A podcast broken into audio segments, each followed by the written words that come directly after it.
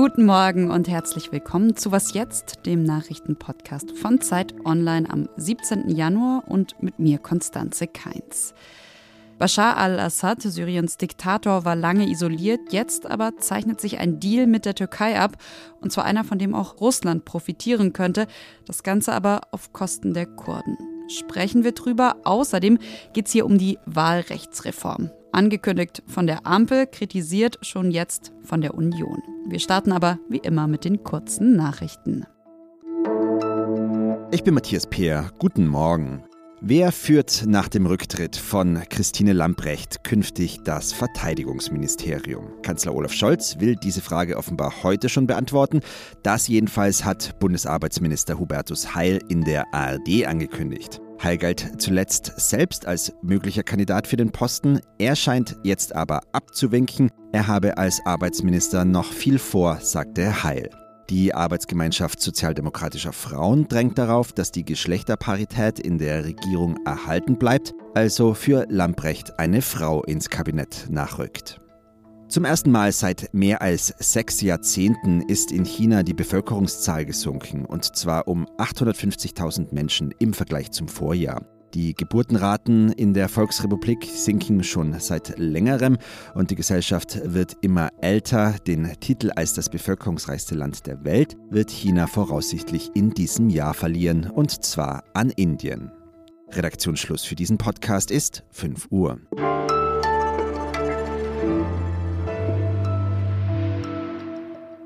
Im Sommer wird in der Türkei gewählt, für Erdogan aber sieht es gerade nicht besonders gut aus. Gerade jetzt könnte ihm deshalb etwas helfen, das vor kurzem noch fast undenkbar schien, nämlich ein Schwenk in der Syrienpolitik oder, um das drastischer zu formulieren, eine radikale Kehrtwende der Türkei gegenüber Syrien. Noch vor den türkischen Wahlen im Juni sollen sich nämlich Erdogan und Syriens Machthaber Bashar al-Assad die Hände schütteln. Zwölf Jahre lang hatten sie keinen Kontakt, jetzt aber laufen Vorbereitungen für einen Gipfel. Darüber möchte ich sprechen mit Christine Hellbeck, die genau zu dem Thema gerade einen Artikel für Zeit Online geschrieben hat. Sie ist Politikwissenschaftlerin und hat sieben Jahre aus Damaskus berichtet. Hallo, Frau Hellberg. Ja, hallo.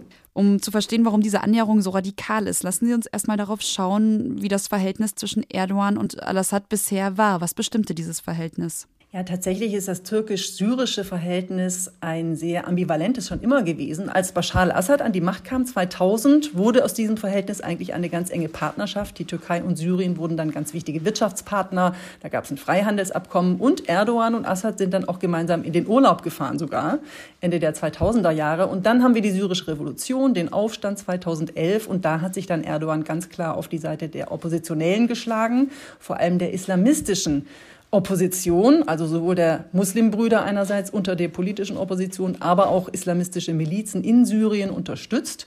Er hat Assad dann als Massenmörder beschimpft und Assad beschimpft Erdogan umgekehrt als ein Terrorfinanzier.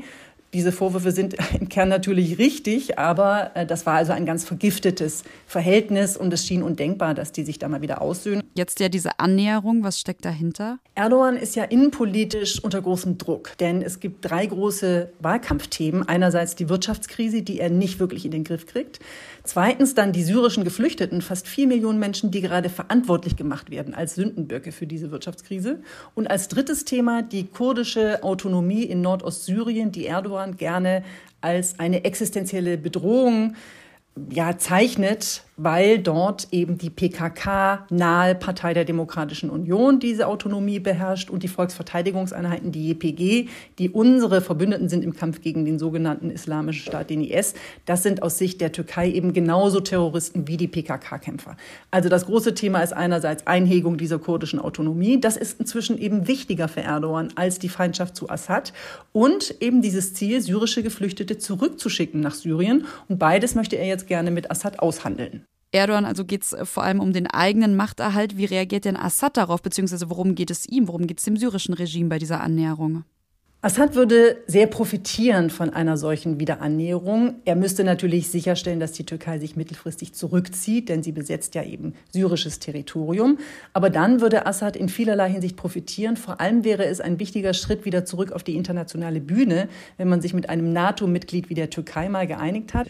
Putin war und ist ja die wichtigste Stütze Assads. Inwiefern gewinnt er auch durch diese Ernährung. Putin ist ja der Strippenzieher hinter den Kulissen. Wladimir Putin möchte seit Jahren, dass Erdogan und Assad sich wieder aussöhnen. Denn für Putin ist es ganz wichtig, dass die internationale Gemeinschaft sich wieder mit Assad arrangiert. Denn er hat zwar Assad an der Macht gehalten, mithilfe der russischen Luftwaffe vor allem, aber er kann das Land nicht stabilisieren. Das ist viel zu teuer. Syrien liegt ja in Schutt und Asche, äh, zerbombt von der syrischen und der russischen Luftwaffe, muss man sagen. Und jetzt braucht er eigentlich Geld. Und dieses Geld kann von den Golfstaaten zum Teil kommen, vielleicht ein bisschen von China, aber man braucht eigentlich die Europäer und Amerikaner.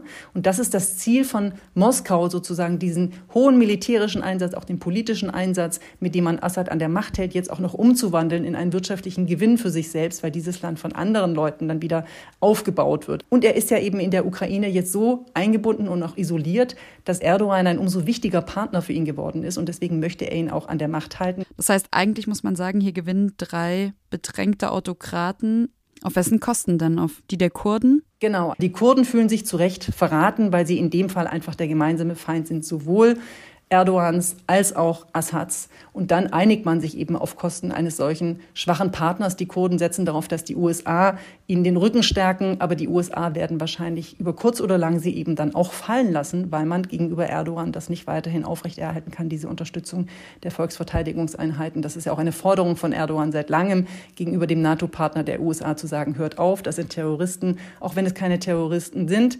Und das wäre eben dann auch das Ende dieser mühsam errungenen Selbst Selbstbestimmung, kurdischen Selbstbestimmung in Nordostsyrien, die man eben sowohl dem Regime abgerungen hat und dann verteidigt hat und eben auch gegenüber dem IS erkämpft hat. Und den Text von Christine Hellberg, den finden Sie auf Zeit Online, aber natürlich auch in den Shownotes dieser Folge. Vielen, vielen Dank an Sie. Sehr gerne.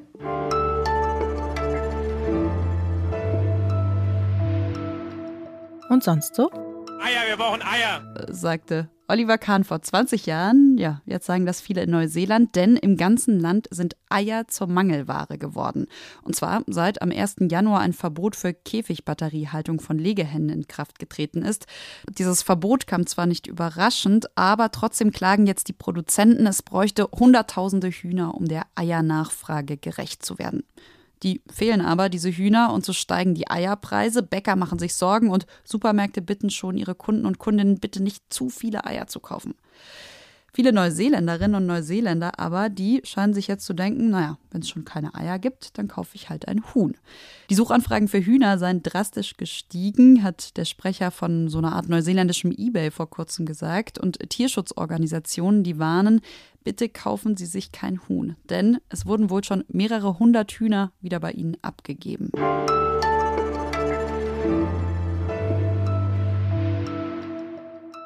Eigentlich sollten laut Gesetz im Bundestag 598 Abgeordnete sitzen. Tatsächlich aber sind es aktuell 736. In den letzten Jahren ist der Bundestag zu einem der größten Parlamente der Welt geworden. Grund hierfür wissen Sie vielleicht, vielleicht aber auch nicht. Deswegen nochmal kurzer Exkurs in den Politikunterricht sind Überhang- und Ausgleichsmandate. Überhangmandate entstehen eben, wenn eine Partei über die Erststimme, das sind die für die einzelnen Kandidaten, für die Kandidatin, mehr Direktmandate bekommt, als ihr eben eigentlich über die Zweitstimme, also über die Stimme für die Partei zustehen. Ja, denn die entscheidet ja, wie viele Sitze welche Partei dann wiederum im Bundestag bekommt. Und die Partei darf die zusätzlichen Direktmandate behalten. Die anderen Parteien bekommen dann aber auch nochmal dafür Ausgleichsmandate. Und dadurch ist der Bundestag aktuell so groß wie nie zuvor. Das soll sich jetzt ändern. Und zwar hat die Ampel einen Entwurf für eine Wahlrechtsreform vorgelegt. Ob diese Reform eine gute Lösung oder im Gegenteil, das sagt oder behauptet nämlich die Union gerade verfassungswidrig ist. Darüber möchte ich sprechen und zwar mit meinem Kollegen Lenz Jakobsen. Hallo Lenz, hi. Hallo Konstanze. Wie will die Ampel denn das Wahlrecht jetzt eigentlich reformieren? Was ist die Idee? Sie will genau diese Überhang- und Ausgleichsmandate, äh, die du gerade erklärt hast, einfach komplett abschaffen. Das heißt, alle Parteien, die äh, mehr Wahlkreise gewonnen haben, als sie entsprechend Zweitstimmen äh, gewonnen haben, ähm, dürfen diese Wahlkreisgewinner nicht mehr in den Bundestag schicken. Das betrifft vor allem die Union. In meinem Beispiel 2021 waren das 34 Überhangmandate insgesamt bei allen Parteien und 104 Ausgleichsmandate. Die fallen komplett weg. Der Bundestag Bundestag wäre in Zukunft also immer nur 598 Sitze groß und die Stimmen heißen auch nicht mehr Erst- und Zweitstimmen. In Zukunft heißt das Hauptstimme für die Parteien, das war die bisherige Zweitstimme, und Personenstimme für die Wahlkreisgewinner, das war die bisherige Erststimme.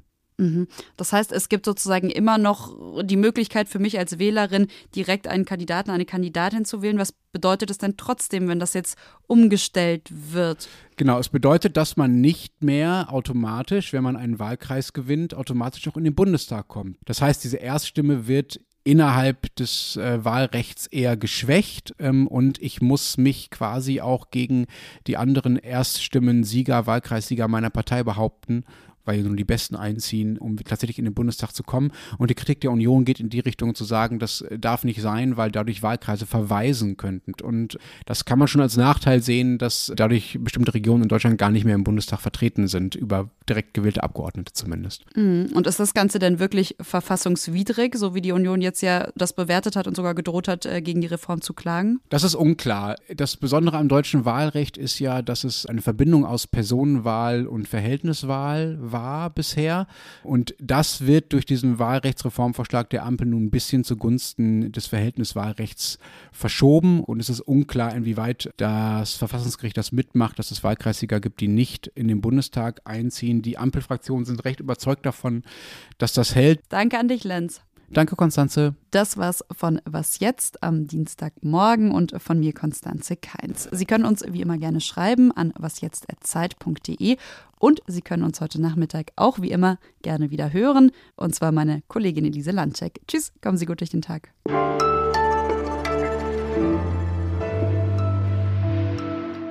Erinnerst du dich noch, als du das erste Mal vor so einer ganz langen Liste saßt? Also diese Erststimmenliste, die es bald nicht mehr gibt? Ja, ich kannte damals niemanden von denen, die da drauf standen, ehrlich gesagt. Das geht ja den meisten so.